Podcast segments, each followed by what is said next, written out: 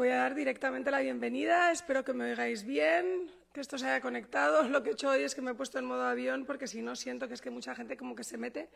Eh, de repente te entra una llamada y, y estás como ahí bloqueándolo y entonces se pierde el audio un poquito. Espero que me oigáis muy, muy bien. Voy a meterme de fondo en este tema tan interesante para todas las mujeres, ¿no? que es el, el tema del mommy makeover y de la autoestima. O sea, todo esto arranca porque poco a poco llevo ya con este live un tiempito, eh, con este podcast, Choices Podcast, sobre nuestras elecciones de vida, y me escribieron pidiéndome eh, que hablara un poquito del tema de la autoestima, cosa que me parece interesante eh, porque determina muchísimo cómo vivimos nuestra vida, la autoestima que tenemos, ¿no? Eh, al investigarlo, porque bueno, no soy ninguna psicóloga ni experta en el tema, eh, me he dado cuenta de algo muy curioso que ya os voy a contar en breves. Entonces, dejarme empezar directamente con la intro. Eh, bueno, soy Carla Herrera, productora y anfitriona de este espacio. Choices Podcast se crea porque siempre me ha llamado la atención eh, que cada lección que tomamos, eh, de alguna manera más o menos significativa, afecta a nuestras vidas. ¿no? Cada choice tiene un desenlace, una, una consecuencia y un resultado, definitivamente. Eh, depende de nosotros, a veces esos resultados nos gustan y otras no, y cómo reaccionamos ante ellos. ¿no? Lo lógico es esperar que sí nos gusten. Bueno, lancémonos. Repito que no soy médico, no soy psicóloga, eh, ni psiquiatra, pero os voy a hablar un poquito de lo que yo he investigado de la autoestima y cómo yo vivo la autoestima. Entonces, eh, investigando sobre el tema de la autoestima me he dado cuenta que hay tres pilares, ¿no? Y uno es el cognitivo, es lo que yo pienso, el nivel afectivo, lo que siento y el, con, el conductual, ¿no? El, lo que hago. Y esas tres cosas, para tener una autoestima buena, tienen que estar en sincronía, ¿no? Tienen que estar sincronizadas, en armonía.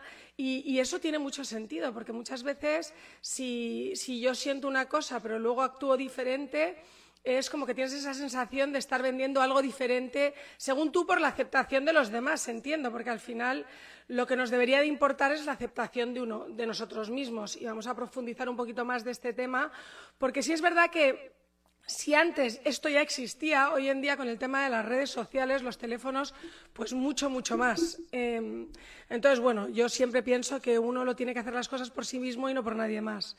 Eso está claro. Eh, investigando mucho el tema de la autoestima, es curioso porque me he dado cuenta que mucho de eso arranca en la infancia. O sea, te dicen que depende de tu infancia muchas veces el cómo arranques con tu autoestima. Y analizando eso, eh, me, ha hecho, me ha hecho pensar y hace poquito estuve yo justo en Honduras. No quiero decir que la autoestima vaya ligada con nuestro físico, ni mucho menos, pero sí definitivamente un niño que, que come bien, que, que, se alimenta bien, que hace ejercicio, pues crece de otra manera que a lo mejor un niño que no respira bien, que está sobrepeso, eh, que no quiere hacer deportes porque le cuestan. Y hablé con una nutricionista en Honduras que en un momento dado me dijo que cuando nosotros creamos nuestros depósitos de grasa en el cuerpo, lo creamos en los primeros años de vida. Curiosamente, cuando creamos es estando dentro de la tripa de nuestras madres durante ese primer año de, crecimiento.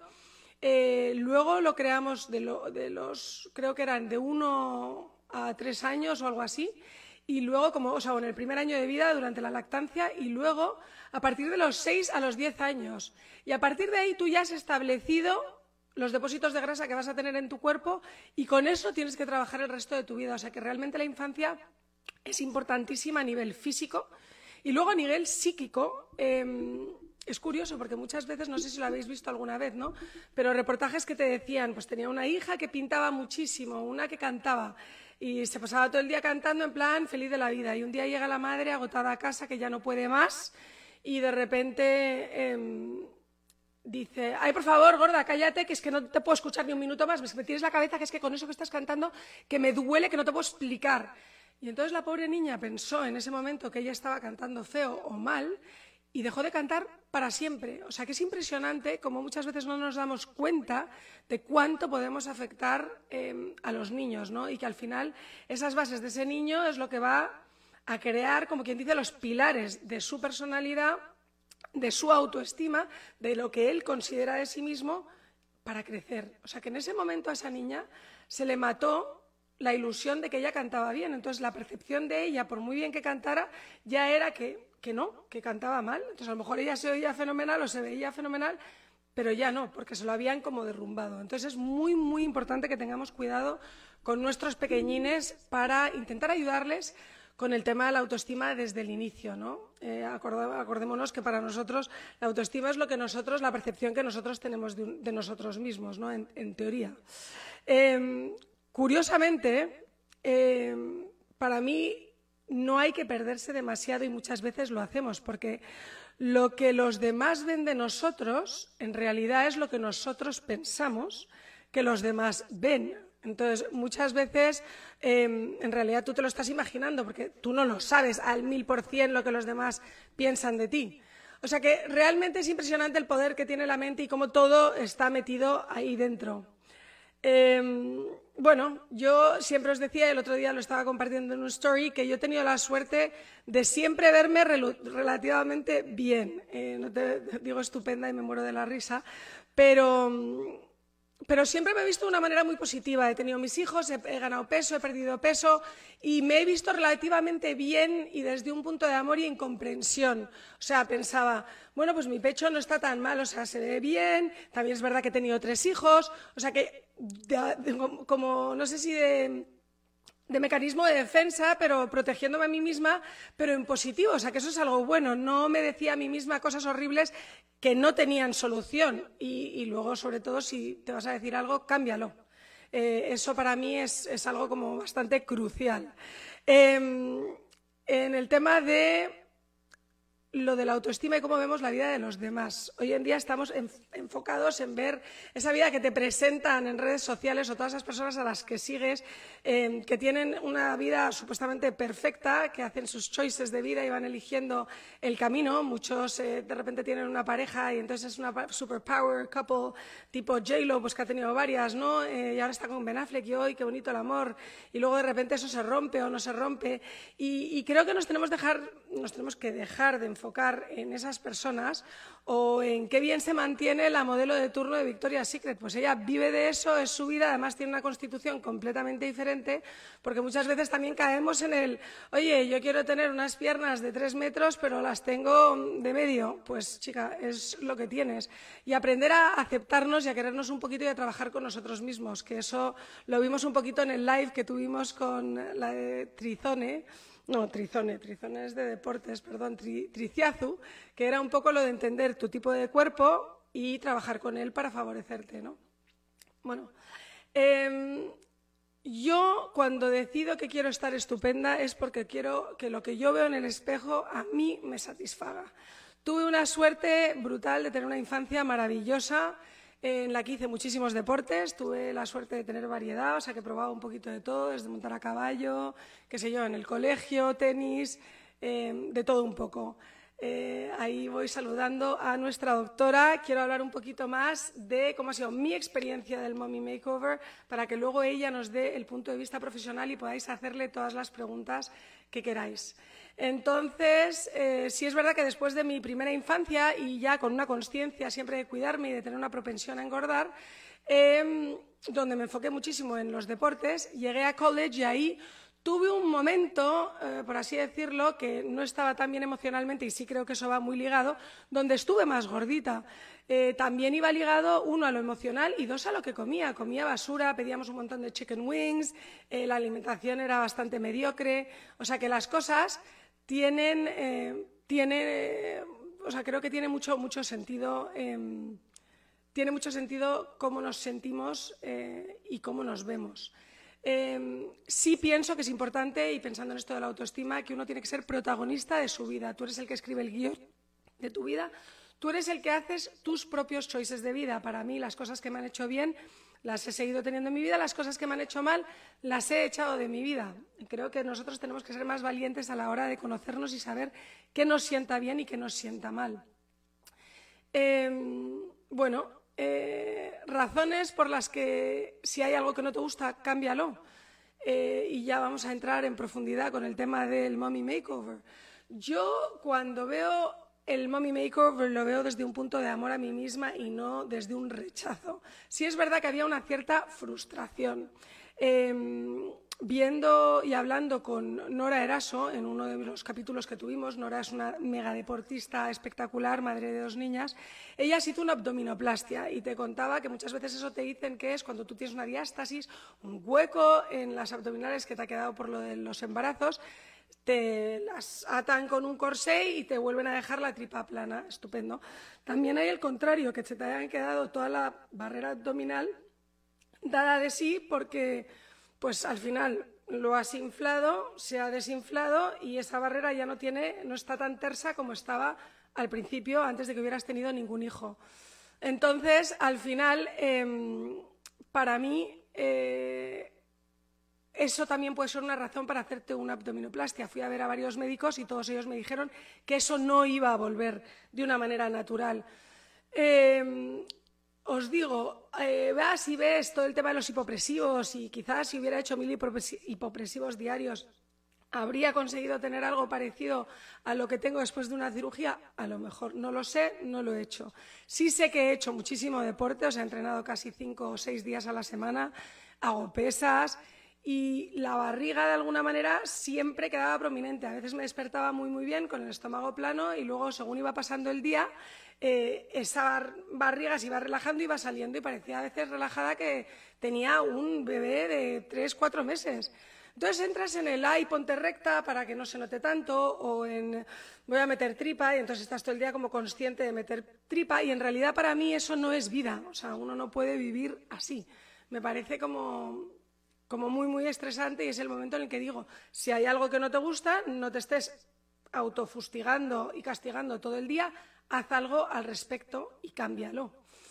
Em, entonces, bueno, eh, hay una frase que dice la doctora que vamos a tener eh, dándonos consejos y lo vamos a hablar después, pero es amar el potencial de tu cuerpo, ¿no? Y yo sí tenía claro que tenía súper buen potencial, siempre he estado muy contenta eh, con mi anatomía, estructura y todo, y, y no quería de repente dejar de quererme y si podía darme una ayudita para sentirme y verme como yo quería y en cosas que yo ya se escapaban de mí, porque una cosa será lo de los supuestos hipopresivos, pero luego el pecho, después de tener tres hijos, te queda como te queda.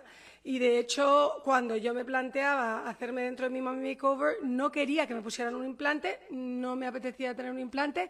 Bien es cierto, yo no he sido una persona plana, cero, que diga es que quiero tener pecho. Entonces, esa persona tendrá que plantearse esas cosas desde su persona. Yo sí tenía, lo que pasa es que tenía que recolocarlo.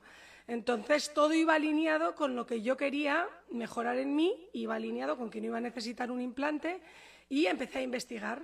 Eh, estuve investigando varios años y em, fui a ver a varios médicos. Así que ya os voy a contar eso. Pero antes, si de, de irme completamente de ahí, una vez me explicaron, con una metáfora, tú tienes un globo, un globo de una fiesta, eh, y tú lo inflas ese globo y, lo, y de repente dejas que salga el aire y eso es tu primer hijo. Y ese globito no parece lo que era el globo antes de inflarlo por primera vez. Imagínate que lo vuelves a inflar otra vez y lo dejas desinflarse. Ya son dos veces. Ese globito, desde luego, que ya no tiene la pinta ni de la primera ni de la segunda. Está como más suelto. Y ya la tercera es como una goma ya como un poco más frágil, no tan tersa, o sea, se ve definitivamente la diferencia entre el globo número uno y el globo número tres. Entonces, nosotros, nuestra barrera de abdomen, nuestro útero, es un poquito lo mismo. También cuando vas a tener varias cesáreas, te dicen la metáfora del globo. Entonces, no estás rompiendo una piel tan gruesa y tan tersa la primera que la segunda que la tercera. Y cada vez que tienes una cesárea más, se añade peligro. ¿Por qué? Porque esa piel ya no es lo que era. Em, ¿Y qué pasa? Que puede llegar a romperse más fácilmente. Entonces, hay muchas razones eh, por las que tu cuerpo simplemente ha cambiado. Y entonces, ahí de ti, qué decidas hacer y qué no decidas hacer con ello. En mi caso, los cambios fueron por mí y por lo que yo iba a ver en el espejo y por lo que yo quería sentir. Ya hablaremos con la doctora que hay muchas veces que personas quieren hacerse cambios pensando en otros o en porque mi marido o en porque eh, hay una y ya hablaremos más en profundidad sobre ese tema. Entonces, pongámonos, eh, metámonos de lleno en el tema del mommy makeover. Primero, estar seguro de que no quieres tener más hijos. Me contaban el otro día que una chica que había pasado por lo que he pasado yo, que al final es un mommy makeover bastante completo mm, de todo esto, Se quedó embarazada a las tres semanas de hacérselo. Eso es una locura. O sea, yo de verdad que no, quiero decir burradas online aquí, pero es como para querer... Me muero. Em, lo he pensado desde hace años, he estado viendo médicos activamente. El año pasado estuve viendo un médico en California, me fastidié la rodilla, me tuve que enfocar en la rodilla, que era mi prioridad, y dejé esto para más adelante. De ahí me mudé a Miami y decidí que era bastante ridículo irme hasta California cuando yo estaba en Miami, había médicos fantásticos aquí me puse a investigar sobre los médicos que había en la zona para el tema del mommy makeover. Fui a ver a tres, me quedé corta de ver a uno que había en Boca Ratón, pero me di cuenta que me gustaba mucho lo que veía en fotos, que era rizar el rizo. O sea, llega un momento donde tú ves a varios médicos, si todos tienen unas recomendaciones maravillosas, pues de ahí, si te vas a lanzar, lánzate y con el que te dé mejor feeling. Eh, yo elegí al que evidentemente me dio a mí mejor feeling, me gustó lo que me dijo, no me quiso empujar más cosas dentro de una cirugía. Había un médico que me dijo, uh, ponte un implante y luego quítate un poco de piernas si quieres. Y eso, la verdad, yo no tenía ningún problema con mis piernas, entonces comprendí que ese no iba alineado conmigo. Em, otro quería ir haciendo fase por fase y en realidad yo soy más de querer quitarme las cosas, si voy a sufrir, prefiero sufrir de golpe y recuperarme de un solo. Hay personas que no, entonces también eso es lo que vaya alineado contigo.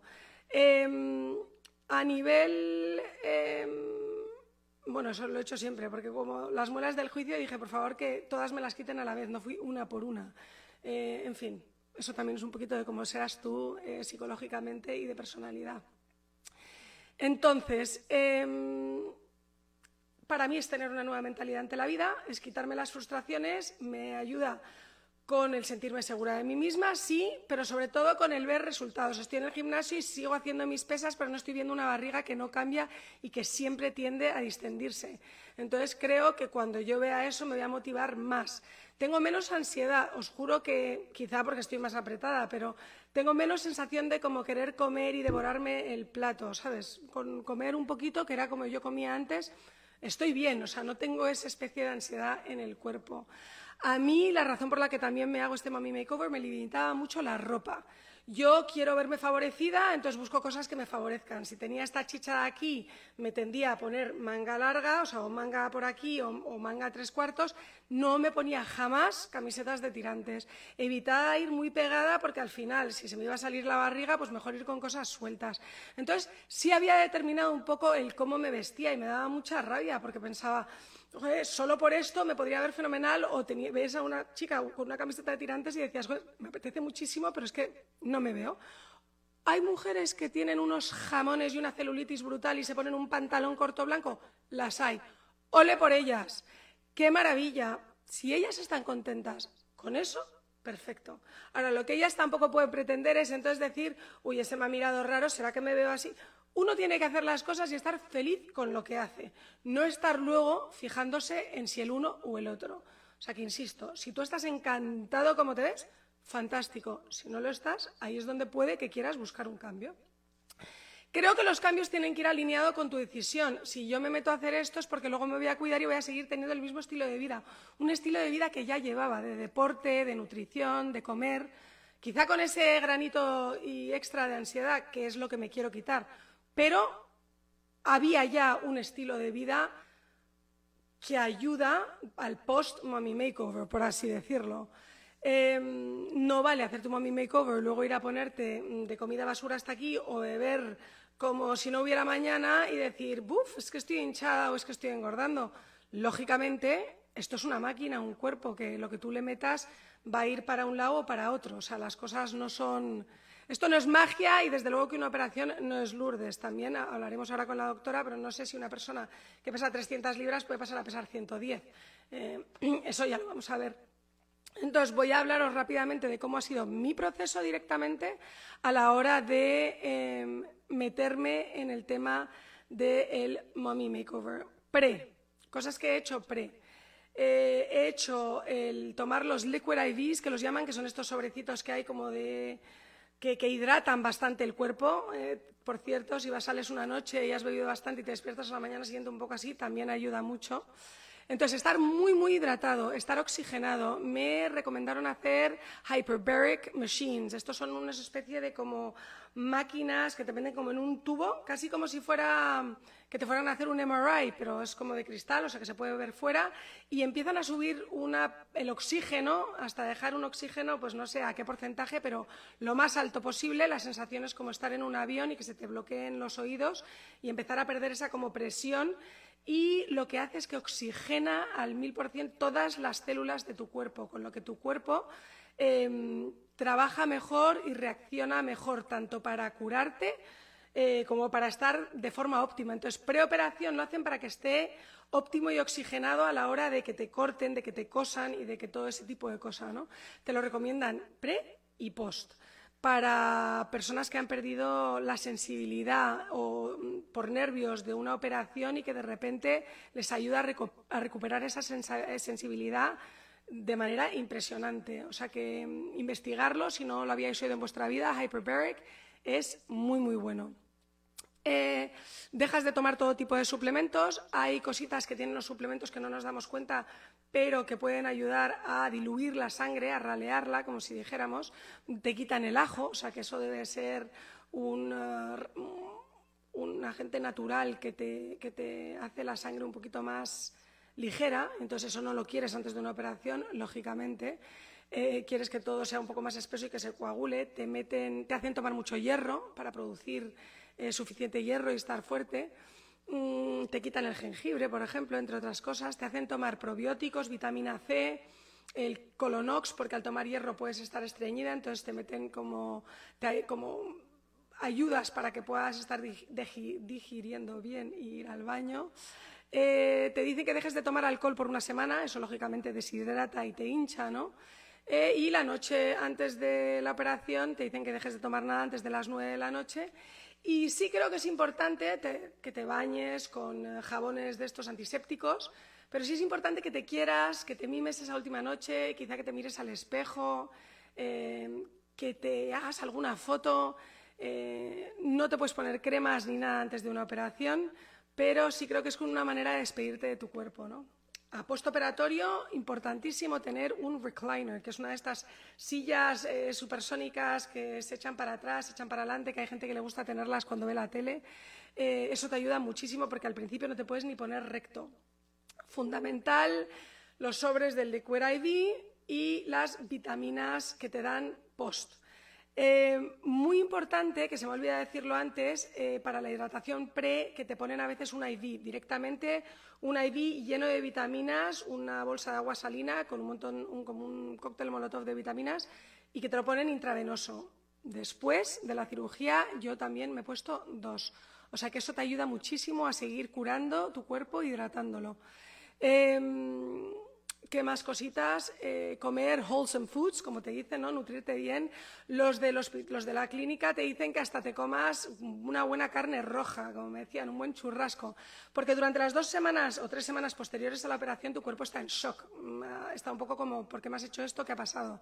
Entonces es importantísimo nutrirte bien y comer bien para que vuelva a recuperarse y a partir de las tres semanas ya puedes hacer una dieta em, pues un poquito más mirada y cuidándote para, para, mantener lo que has hecho con el cambio de este famoso Mummy Makeover. Así que bueno, eh, dicho todo esto, yo en mi caso, como fue una reconstrucción y no me he puesto implantes, puedo levantar los brazos, brazos perfectamente, pero sí es verdad que te dicen que como tres, meses de no levantar ningún tipo de peso. Em, ejercicio te lo empiezan a meter muy suavemente. A las tres semanas un paseito corto de 30 minutos. En fin, eh, abdominales creo que no son hasta las tres meses, ya nos va a decir ahora un poquito más la doctora.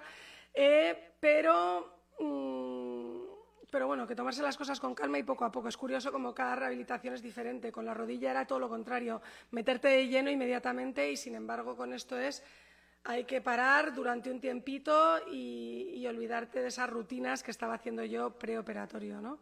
Eh, se me ha olvidado comentaros lo del drenaje. Tú sales del hospital con un drenaje de todos los fluidos, porque al haberte despegado la piel para poder hacerte la abdominoplastia es importante que eso se vuelva a pegar y tu cuerpo para sanarse crea fluidos y el exceso de fluidos no es bueno, entonces te dejan un drenaje para que vayan saliendo. Normalmente te lo pueden quitar a la semana. Yo creo que, te dicen eso para hacerte sentirte bien y que suele salir más tarde. Yo sigo con el drenaje puesto, o sea que sigo en esa primera fase y luego ya te van metiendo de una faja apretada a una más apretada y poco a poco ayudando a que todo eso se termine de desinflar. Los resultados finales de pecho se pueden ver a lo mejor en un mes y medio, se ven. Del abdomen te dicen que hasta dos, tres meses, incluso cuatro, se ven ya los resultados. Como decían, de ir a tu armario y decir esto ya no, esto sí, esto no. Así que las cosas, esta operación toma tiempo y hay que estar preparado para cuidarse. Yo eh, con el tema de los puntos y los drenajes me ha dado muchísima grima.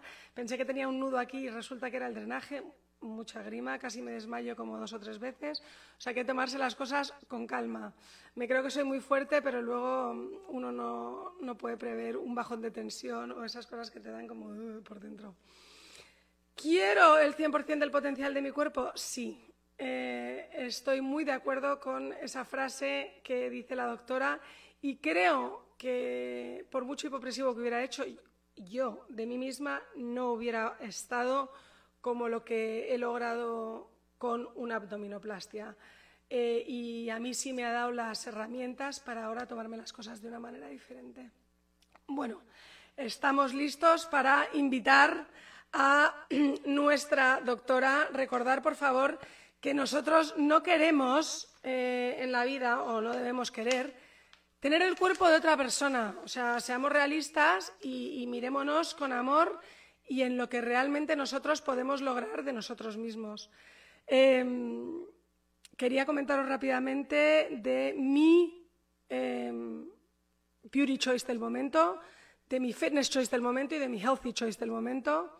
Mi beauty eh, choice del momento es pasar por chapa y pintura y cuidarnos cada cuatro meses, porque si nos dejamos y queremos ir a hacernos retoques o meternos una vitamina o hidratarnos la cara y lo hacemos cada ocho meses, ya hemos deteriorado mucho la cara y es diferente lo que tú estás rehabilitando o hidratando. Yo creo que esas cosas hay que hacerlas más continuas. De hecho, me lo dijo la doctora. Es importante que vengas cada cuatro o cinco meses, no dejes pasar tanto tiempo. Eh, healthy choice del momento es que estoy tomándome mis proteínas, os eh, animo muchísimo a ver todo este tema de Life Plus, que es lo que estoy tomando yo ahora. Eh, tomo un Forever Young para la piel, para las arrugas. Em, y ahora estaba incluso viendo una, cosa que se llama eh, como Golden Powder, que es un poquito para preparar la piel para este verano. Con las cicatrices tengo que evitar el sol al máximo, o sea que para que esté reluciente y no tirar del sol, aunque yo al sol le tengo mucho respeto desde que vivo en el trópico. Y mi fitness choice del momento es volver al pilates. Creo que es la mejor manera de recuperar un mommy makeover. Yo hacía pilates cuando tenía pues 17, 18 años y me iba fenomenal y no sé por qué razón como que lo abandoné. Y ahora quiero volver a eso y las pesas, creo que son sagradas, hay que hacer pesas más o menos tres veces a la semana. Así que sin más preámbulo, a ver si está por ahí la doctora Carmen Ruiz, que ha sido revolucionaria en Honduras, tiene la máquina más, las máquinas perdón, más punteras. Eh, ella nos va a explicar un poquito más el por qué es importante tener máquinas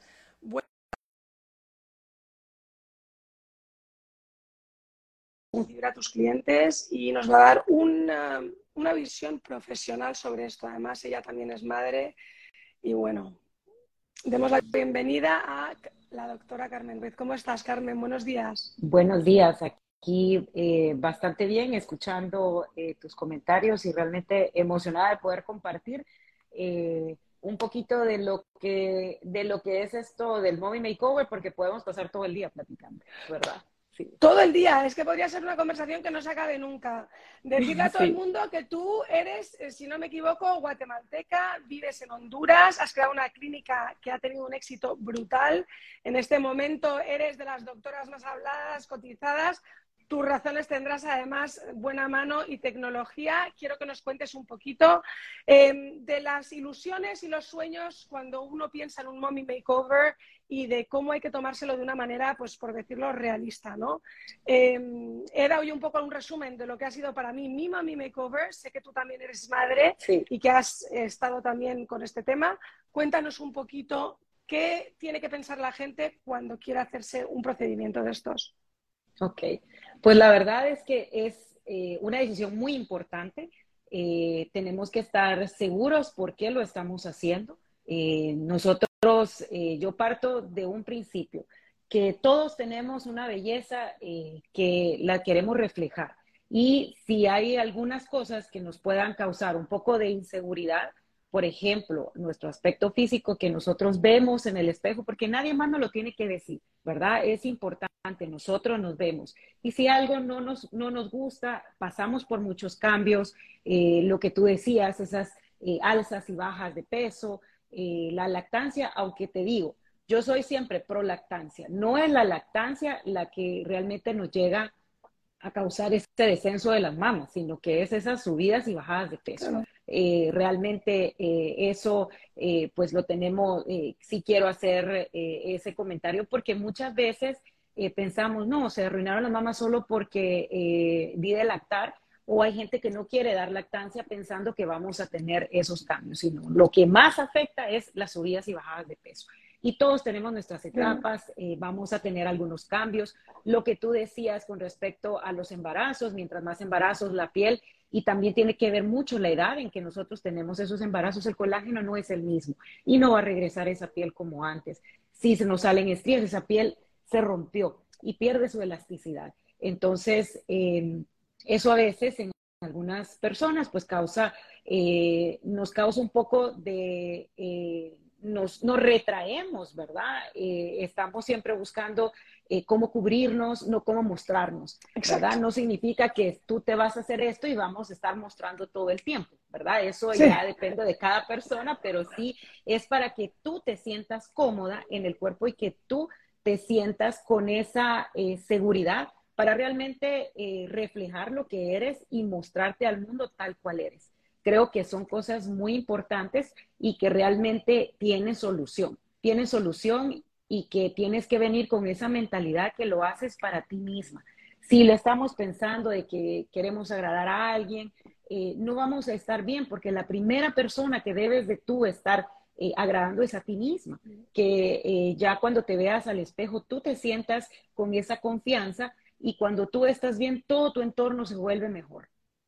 Completamente me encanta eso que has dicho de tienes ese escote escultural y a lo mejor no eres como Jay lo que te vas a poner un escote hasta el ombligo, pero si quieres pudieras hacerlo y esa sensación de tener eso es maravilloso, ¿no? Como que tus pechos otra vez estén diciendo hola en vez de que, se estén yendo como para los lados y para abajo. Y claro, es subida y bajada de peso y la edad. Correcto. Vas a tener las mismas, como decimos, en Honduras, como dicen en Honduras, chiches cuando tenías 15 que cuando tienes 40. Eso es inevitable. Han pasado pues 40 años de tu vida por ese cuerpo de maravilla. Eh, cuéntame una cosa, las expectativas de una persona que llega a tu clínica a lo mejor súper sobrepeso, no sé yo qué es súper sobrepeso, digamos 300 libras y quiere quedarse como una de 120. Eh, eso es irreal, o sea, ¿cómo son esas expectativas a veces que tienes que manejar tú de las personas, además del estilo de vida? Correcto, pues la verdad es que estos cambios son un cambio eh, en el exterior, pero sí es importante que si venimos con ese sobrepeso, y eso creo que ya muchos de mis pacientes que eh, vienen a mi consulta, sí hay un límite. ¿Por qué? Porque no solamente es que la expectativa de que vamos a tener, si queremos tener ese cuerpo wow, tenemos que hacer algo, eh, cambios en nuestra, eh, en nuestra vida, desde hacer ejercicio. Ninguna cirugía te va a dar un cuerpo tonificado. No puedes esperar el tener eh, cierto tipo de cuerpo si tú no tienes ese hábito eh, para, para, sostenerlo y mantener eh, esa, esa silueta. Y cuando llegan pacientes con ese sobrepeso, con obesidad, realmente la recomendación, y esto es muy importante, la cirugía plástica no es un procedimiento para bajar de peso, es para mejorar y esculpir tu silueta. Entonces, siempre hacemos recomendaciones muchas veces hemos visto la obesidad como es que se descuidó, em, que es que ha de comer mucho y muchas veces realmente hay una enfermedad de base, hay algo en ese trasfondo. Entonces, al menos si tú vienes conmigo y vienes con ese sobrepeso, yo te voy a mandar a hacerte eh, ciertos análisis y ver que todo, eh, si hay algo que no está bien, vamos a ir con el endocrinólogo, vamos a ir con un nutriólogo. Siempre recomiendo y, lo digo eh, que el ejercicio es muy importante y sobre todo nosotras las mujeres y las mujeres, como tú decías, 40 años no es lo mismo cuando tú tenías 20 vamos a ir perdiendo masa muscular. Entonces es muy importante que activemos nuestros músculos para que podamos tener eh, mejor, eh, que podamos quemar un poco más de esas, eh, esa grasita que tenemos en exceso por los cambios hormonales y que aumentemos esa masa muscular que cuando lleguemos al cambio de la menopausia vamos a tener sarcopenia. Entonces, no, queremos, no queremos tener esos cambios tan radicales eh, que, pues eh, no son sanos, ¿verdad? Entonces, sobre todo, es un tema salud. Eh, sí, siempre les hablo que pues tenemos que hacer cambios en nuestros, en nuestros hábitos y pues la mayoría se van muy motivados. He tenido pacientes que para prepararse para su, su cirugía me han bajado increíblemente, ¿verdad? Me han bajado, si están con ese grado de obesidad, definitivamente eh, sí les pido que te lleven el consejo de un cirujano bariatra, si no lo pueden hacer por sí solos, que, y de igual forma, eh, no es que tú llegas y te van a hacer la cirugía eh, para bajar de peso inmediatamente, hay que cambiar hábitos y tienes que cumplir ciertos requisitos. Entonces siempre pido y lo más sano es que tu índice de masa corporal, que es la relación de tu peso con tu estatura, sea por debajo de 28, ¿verdad? Eh, no en 30, porque en 30 estamos hablando de obesidad. Entonces vamos a tener muchas complicaciones con la cirugía, porque esa es otra cosa, ¿verdad? Que, también me interesa eh, lo que es la seguridad del paciente. Hay más riesgos, hay más riesgos eh, de tromboembolias pulmonares, hay más riesgos de infecciones, hay más riesgos, inclusive si el índice está muy alto, hasta que sufras, y eso es en general, no solo con cirugía plástica, que puedes sufrir hasta un infarto, entonces sí es importante que eh, veamos que estés en la mejor condición para este procedimiento. Me encanta lo que tú dijiste, que hay que preparar el cuerpo para eso.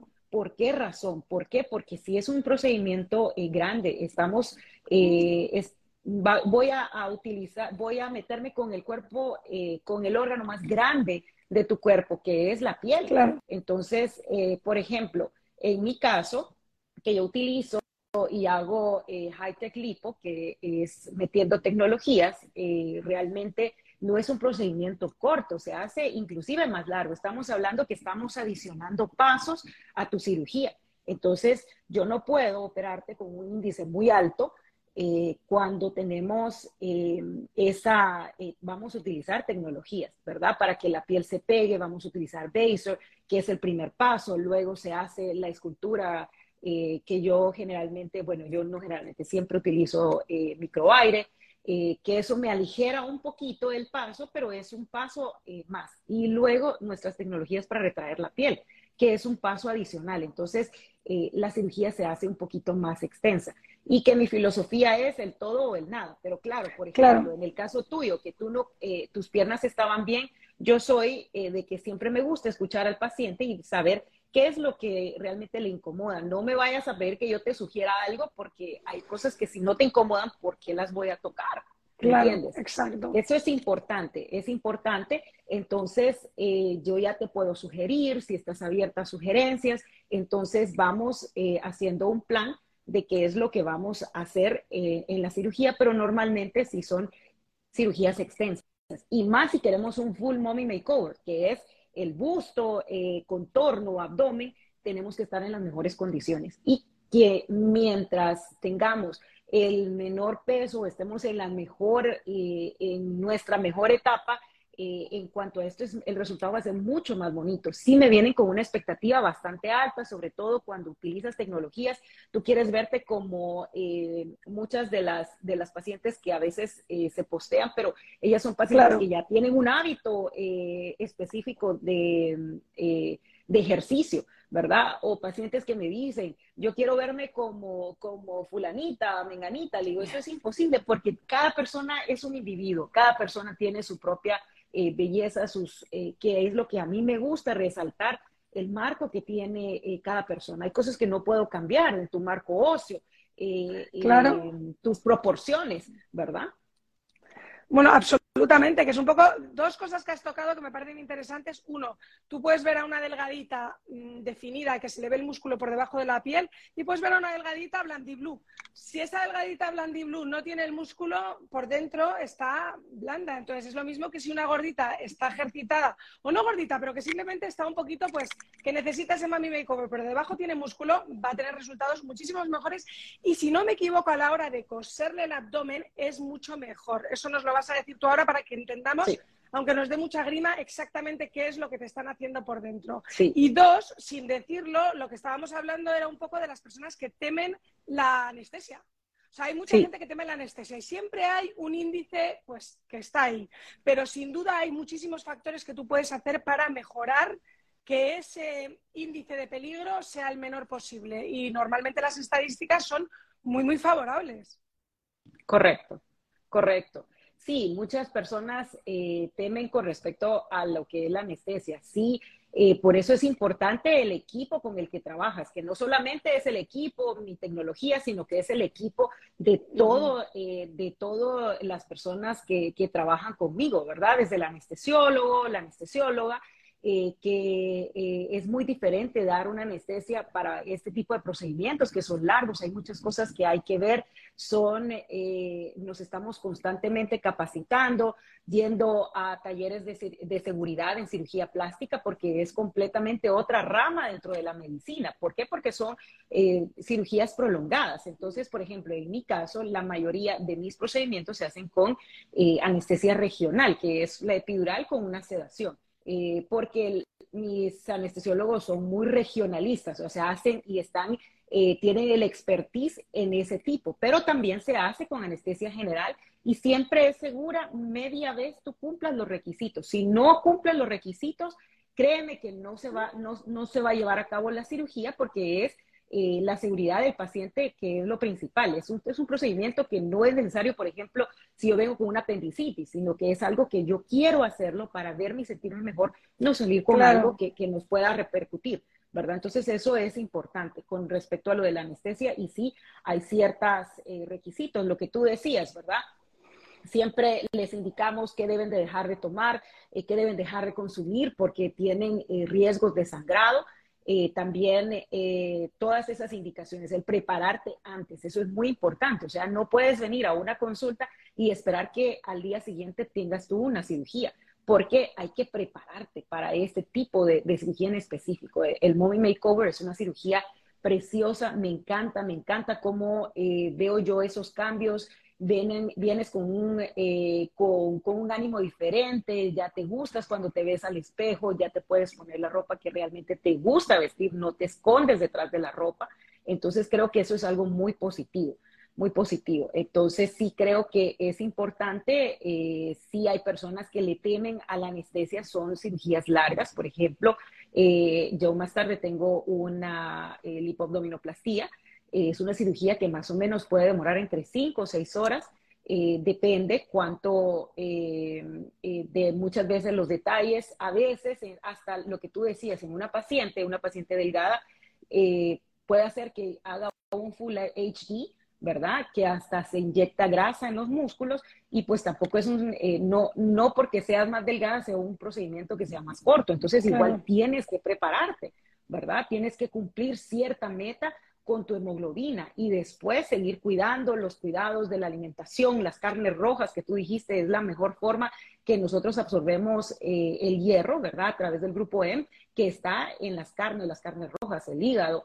Eh, y luego puedes comer todo el resto de cosas, eh, la espinaca que es muy buena, la remolacha, suplementos de vitamina C. yo promuevo mucho también el uso de las intravenosas, son excelentes, ¿verdad? Son excelentes. Entonces sí creo que, que es algo que tenemos que tomar en cuenta y saber que eh, es un entorno seguro, ¿verdad? Eh, por eso en mi caso yo lo hago en un hospital certificado grande, porque yo sé que aquí no me falta nada. Al momento de cualquier complicación puede salir adelante. Que pueden pasar complicaciones estadísticamente, puede pasar, pero se minimizan al máximo. Y créeme que si yo veo que algo que no está bien o mi equipo ve que algo no está bien, entonces se procede de la forma eh, más adecuada o, inclusive hasta el, cancelar el procedimiento porque eh, tenemos que mejorar antes de, seguir adelante. Eh, absolutamente. Qué maravilla que has dicho todo eso para que la gente tome conciencia. El tema de cómo te hacen por dentro y luego hablar del mommy makeover y algo que he oído yo del 360, que no sé si eso es cuando empiezas a tener problemas, no sé. Eso de, de, ok, con respecto a lo que es la diástasis, ¿qué es lo que pasa con nuestros embarazos? Es lo que yo siempre les, les indico. Por ejemplo, eh, cuando no hemos tenido los bebés, nuestros músculos están así, ¿verdad? Nuestros rectos abdominales. Luego el primero, segundo, tercero y a veces hasta un cuarto. Se van a, eh, van a estar eh, los músculos abiertos. ¿Qué es lo que voy a hacer y qué es lo que se hace en la abdominoplastía? Es el hacer esa reparación de, es, como que fuera una hernia, es una hernia grandota desde las costillas hasta tu pubis. Entonces, muchas veces eso, la pared, eh, la pared abdominal eh, no cede tanto, ¿verdad? Porque en el embarazo cambiamos colágeno por elastina y conforme los embarazos y a diferentes edades, y más los embarazos arriba de 30 años, o si fue demasiado grande, estas fibras se, se estiraron tanto que no regresan a su lugar. ¿Verdad? Entonces, ¿qué hacemos? Vamos a hacer por dentro eh, una, eh, vamos a, cerrar ese espacio. Y en algunas ocasiones también dependiendo de qué es lo que, usted, eh, lo que, lo que ustedes quieran, si ustedes quieren hacer mucho más cintura, entonces la aplicatura, que así se llama, el, el amarre, como lo conocen, de esos músculos, se hace un poco más allá de borde con borde. O sea, ya no van a estar así, sino que yo voy a hacer esto para acinturar más, ¿verdad? Entonces, eh, sí es importante. Hoy en día ya la abdominoplastía no es solo retirar el excedente de piel. Podemos inclusive, dependiendo qué es lo que tú quieras y tu estilo de vida, si queremos vernos mucho más eh, atléticos, pues entonces se hace una reparación anatómica, o sea, borde con borde. Yo puedo poner hasta grasa en tu músculo y este se va a resaltar eh, por debajo de tu anatomía. Entonces sí es importante, eh, sí es importante que, tengas eh, y que estés abierto y que ya sepas que no solamente está la opción de que solo voy a retirar esa piel. Se puede hacer de muchas maneras. Podemos inclusive hacer una cintura XS. Yo en lo personal no lo hago, pero hay otros colegas que inclusive retiran costillas. O sea, sí, sí. Imagínate. Sí se hace, ¿verdad? No lo hago yo, eh, tengo, eh, pienso que eso ya es en exceso eh, invasivo, ¿verdad? y creo que, no, no por el, momento, no lo estoy haciendo, pero sí es importante. Entonces, al amarrar esos músculos tienes una hernia y por eso es importante el tema del ejercicio. Eh, porque muchas veces eh, hay pacientes que tal vez no han hecho mucho ejercicio y lo primero que me dicen, doctora, ¿cuándo puedo hacer ejercicio? Y te extralimitas y ya, yo, yo entiendo que quieres eh, emprender en esta, en un buen Nueva vida. Tenemos que esperar, correcto, tenemos que esperar porque esas suturas, ese amarre, se pueden ir esos puntos si tú ejerces mucha presión o mucho peso. Entonces, vamos a ir con un plan, vamos a ir despacio eh, y esto es un día a la vez, ¿verdad? Hasta que ya vuelves a una rutina o ya tienes una rutina normal, ¿verdad? Que puedas ir levantando cierto peso. Eh, y es importante lo que tú decías, esto toma tiempo. Todo ser humano cicatriza. Eh, su, el tiempo biológico de la cicatrización es un año, ¿verdad? Un año. Y cuando se habla del 360, que es lo que yo normalmente hago, es, como les decía, yo es la veo el todo o el nada, ¿verdad? Es eh, hacer una lipoescultura 360, ¿verdad? Que va dentro de lo que es el mommy makeover, que es la liposucción 360, que te involucra brazos, espalda alta, baja, los flancos, que son estas famosas agarraderas, si es necesario las piernas, el abdomen, eh, y en algunas ocasiones también la parte aquí del gorrito arriba de la mama, eh, ya sea el busto con que puede hacer desde colocar un implante, hacer un levantamiento con o sin el, implante, ¿verdad? Según eh, lo que cada persona eh, desee, según su expectativa y según lo que realmente necesites, ¿verdad? Entonces, sí, el 360 es eso, o sea, es la lipoescultura completa. Porque muchas veces cuando solo se centran en la parte delantera, eh, te queda como muy encajonado, andrógeno el cuerpo, es como una especie de como bloque, o sea que sí es importante como la moldura de la cintura por detrás y de los lados, ¿no? Para dar ese cuerpo como quien dice de guitarra no yéndonos al extremo de la que se quita costillas, pero un poco sí de, mujer, ¿no? Que tenga un aspecto mejor. Sí, correcto, correcto, correcto, porque la cintura no solamente es cuando amarramos el músculo, sino que viene desde esa lipodistrofia, la, esos acúmulos eh, eh, localizados eh, desde la espalda, que ahí es donde empezamos realmente a moldear esa cintura. Sí. Hablemos, que sé que tenemos poco tiempo, del tema de los pechos, implantes. Hay muchas personas que se están quitando implantes. O sea, yo preguntando y en poco que he ido investigando, eh, dicen que una de las cosas más populares ahora, y no se tiene un nombre ya, es lo de que van a quitarse los implantes o a ponerse menos. Eh, ¿Por qué crees que, está pasando esto? ¿Crees que es una moda, que hay simplemente una diferente moda o qué? Pues la verdad es que eh, hoy en día, y sí, yo lo he hecho en mi práctica, el ir disminuyendo el volumen. ¿verdad?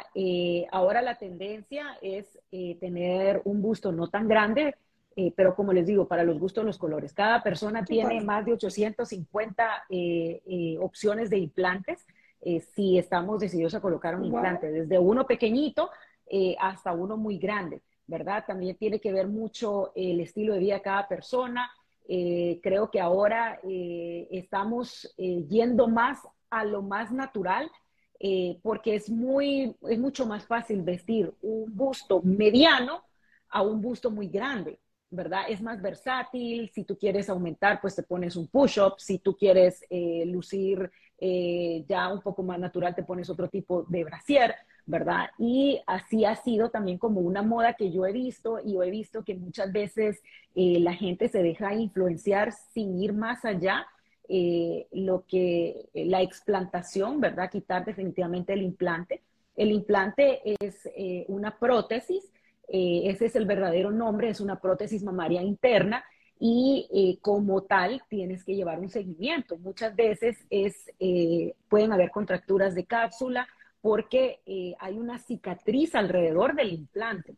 Entonces, esta se puede volver gruesa, nos puede incomodar y entonces ahí es donde tomas la decisión lo quitamos o colocamos uno nuevo al quitar la cápsula, sabiendo que puede haber un riesgo 50-50 que vuelva a aparecer, aún a pesar de las medidas, ¿verdad? Eh, sí, eso es importante. Las tecnologías que ahora, hoy en día, los implantes que, eh, que están saliendo actualmente, tienen un menor riesgo de contractura capsular.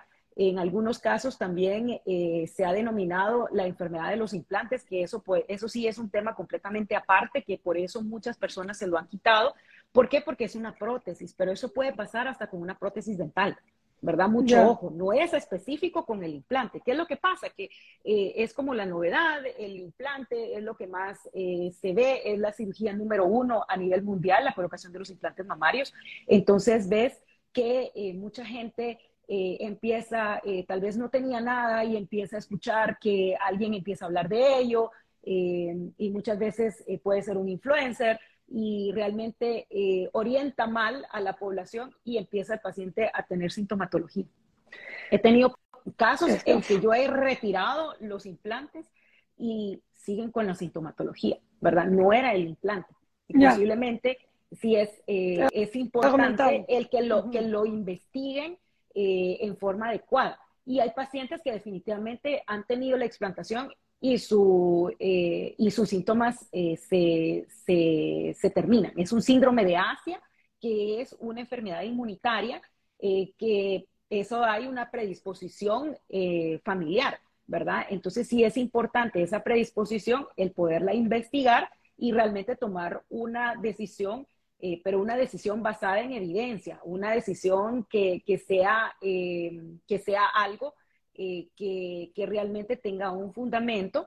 y claro que se puede hacer, el hacer las mamas no solamente es colocar el implante, que yo hago mucho, mucha mastopexia, sin implante y quedan realmente preciosas, se ven naturales, no vamos a tener eh, por ejemplo, lo que llena el escote con el, eh, de la misma manera, con la bomba, la bomba. Es correcto, correcto. La bomba, que yo no quería, pero claro, es que eso depende de lo que tú quieras. Correcto, correcto. Entonces, por eso son las opciones, ¿verdad? Son las opciones. Entonces, sí, que sí ha incrementado eh, la solicitud de pacientes de quitarse el implante, sí, o muchas veces es que han tomado la decisión de colocar un implante muy grande Y cuando, ¿qué es lo que pasa? O sea, estás estirando la piel.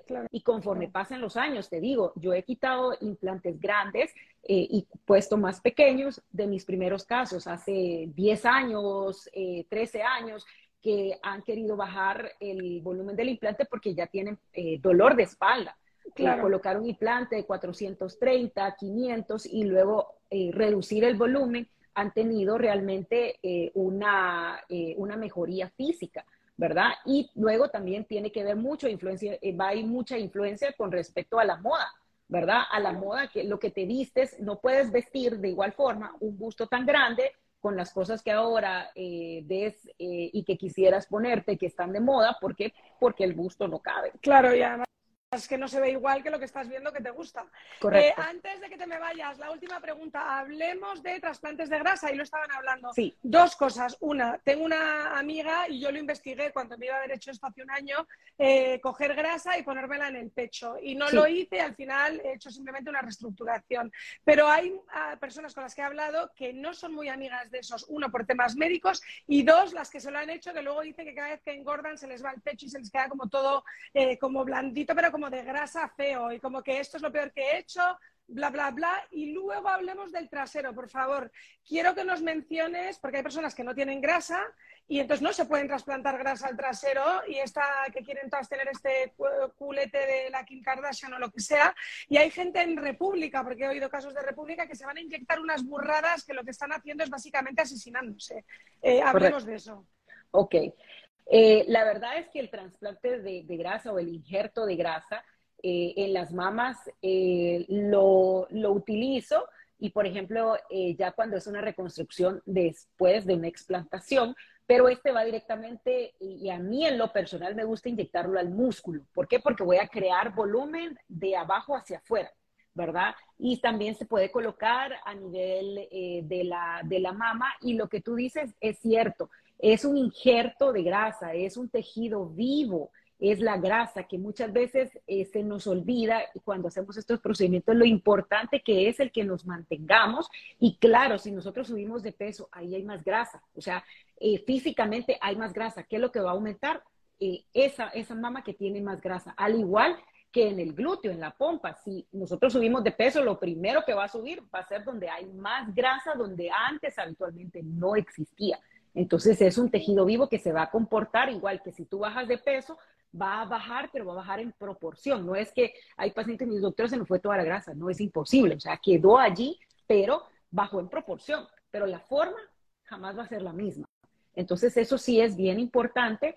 Eh, hay pacientes que definitivamente eh, el, resultado es muy modesto, jamás va a sustituir el volumen que te pueda dar el colocar eh, una prótesis pero sí, eh, sí vamos a tener ese aumento. Eso, eso es definitivo. Si vamos a subir de peso, eso va a ser. Y sí, lo que dice, se van a ver más grandes, pero se van a ver aguaditas porque es grasa, la grasa es blanda, ¿verdad? no es durita. Claro. Entonces, no podemos sustituir un aumento con grasa, nunca va a ser igual a un aumento con una prótesis. Entonces, sí, definitivo. Ahora, con respecto al glúteo, eh, sí, eh, pero te comento que con estas tecnologías de Baser, aún la más delgada siempre sale un poco de grasa, ¿verdad? Yo soy eh, pro eh, injerto de grasa, más ahora que se utiliza, y yo hago un injerto de grasa con CIME, que es guiado por ultrasonido, entonces yo sé y, y optimizo toda la grasa, yo sé que lo estoy colocando en el lugar adecuado donde este me va a estirar de forma adecuada y se va a ver diferente. Entonces sí se puede se va a ver muy bonito y eh, distribuido como según eh, la expectativa de cada persona. Y eso es bien importante, ¿verdad? Que eh, no solamente es el colocar la grasa, sino que también es cómo se hace el moldeo alrededor del glúteo, ¿verdad? Si yo moldeo la parte de arriba, los flancos, entonces eso me va a hacer que se proyecte más el glúteo.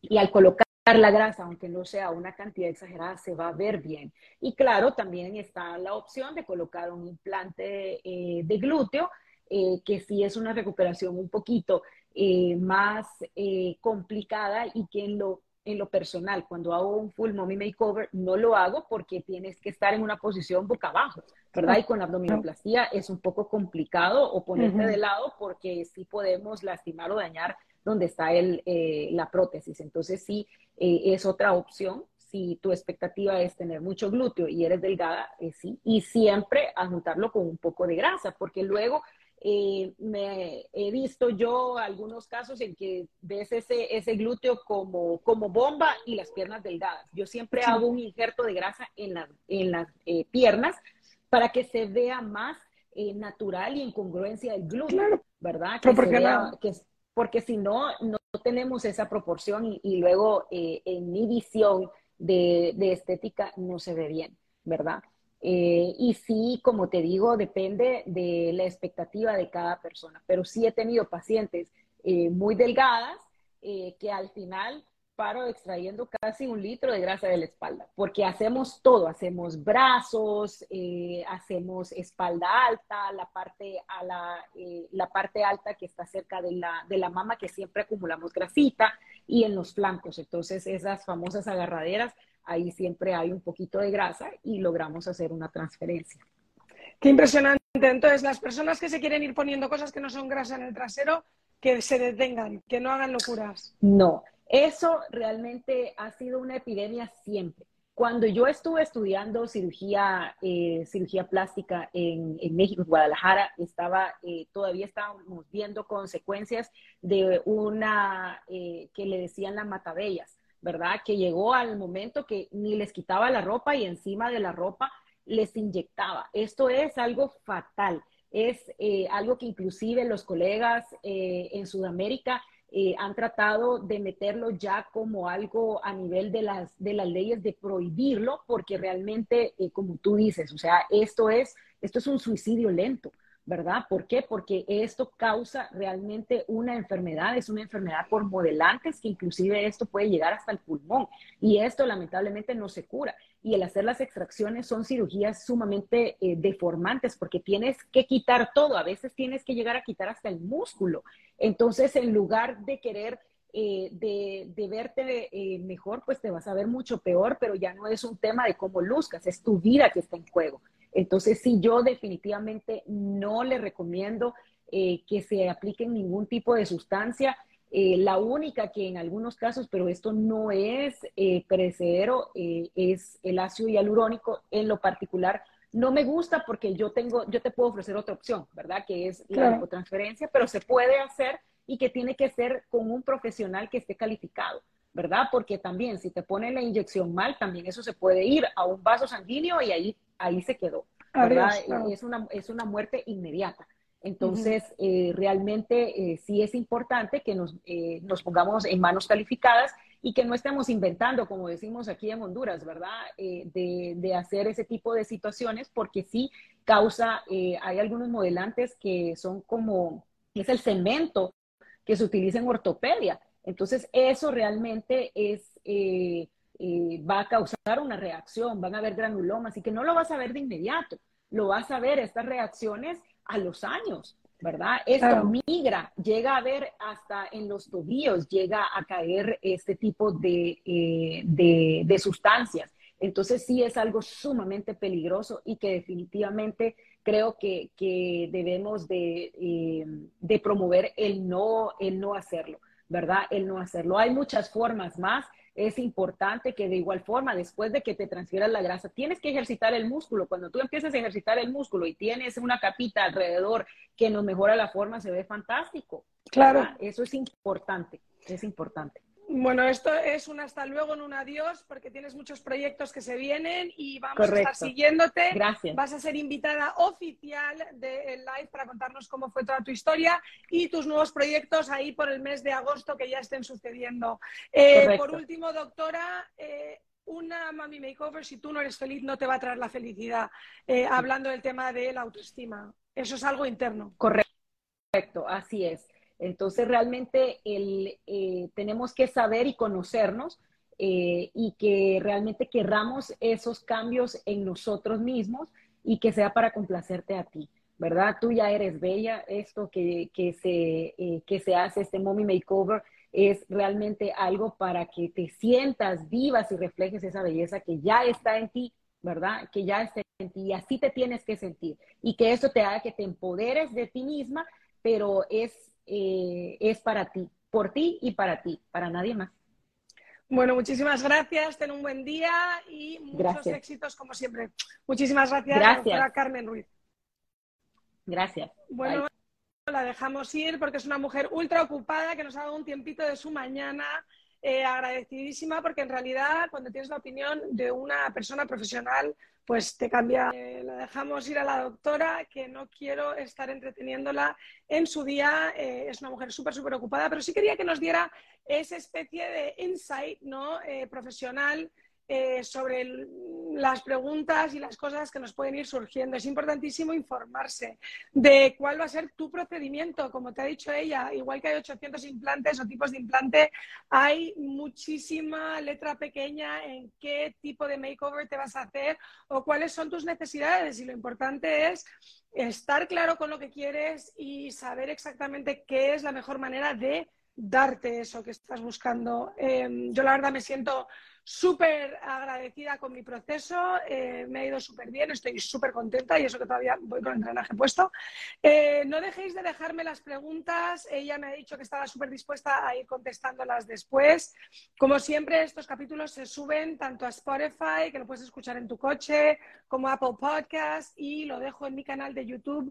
Por favor, entrar y suscribiros todos para que pueda seguir trayéndoos estas historias de choices qué hacemos unos y otros y que esperamos que con los resultados que vamos teniendo unos sirvan de aprendizaje, de inspiración y entretenimiento y sobre todo que sigáis diciéndome qué tipo de invitado queréis tener en el programa, en el podcast, que me encanta que a través de lo que me vais pidiendo pues se va creando esta cadena de choices que vamos teniendo con todos nuestros invitados.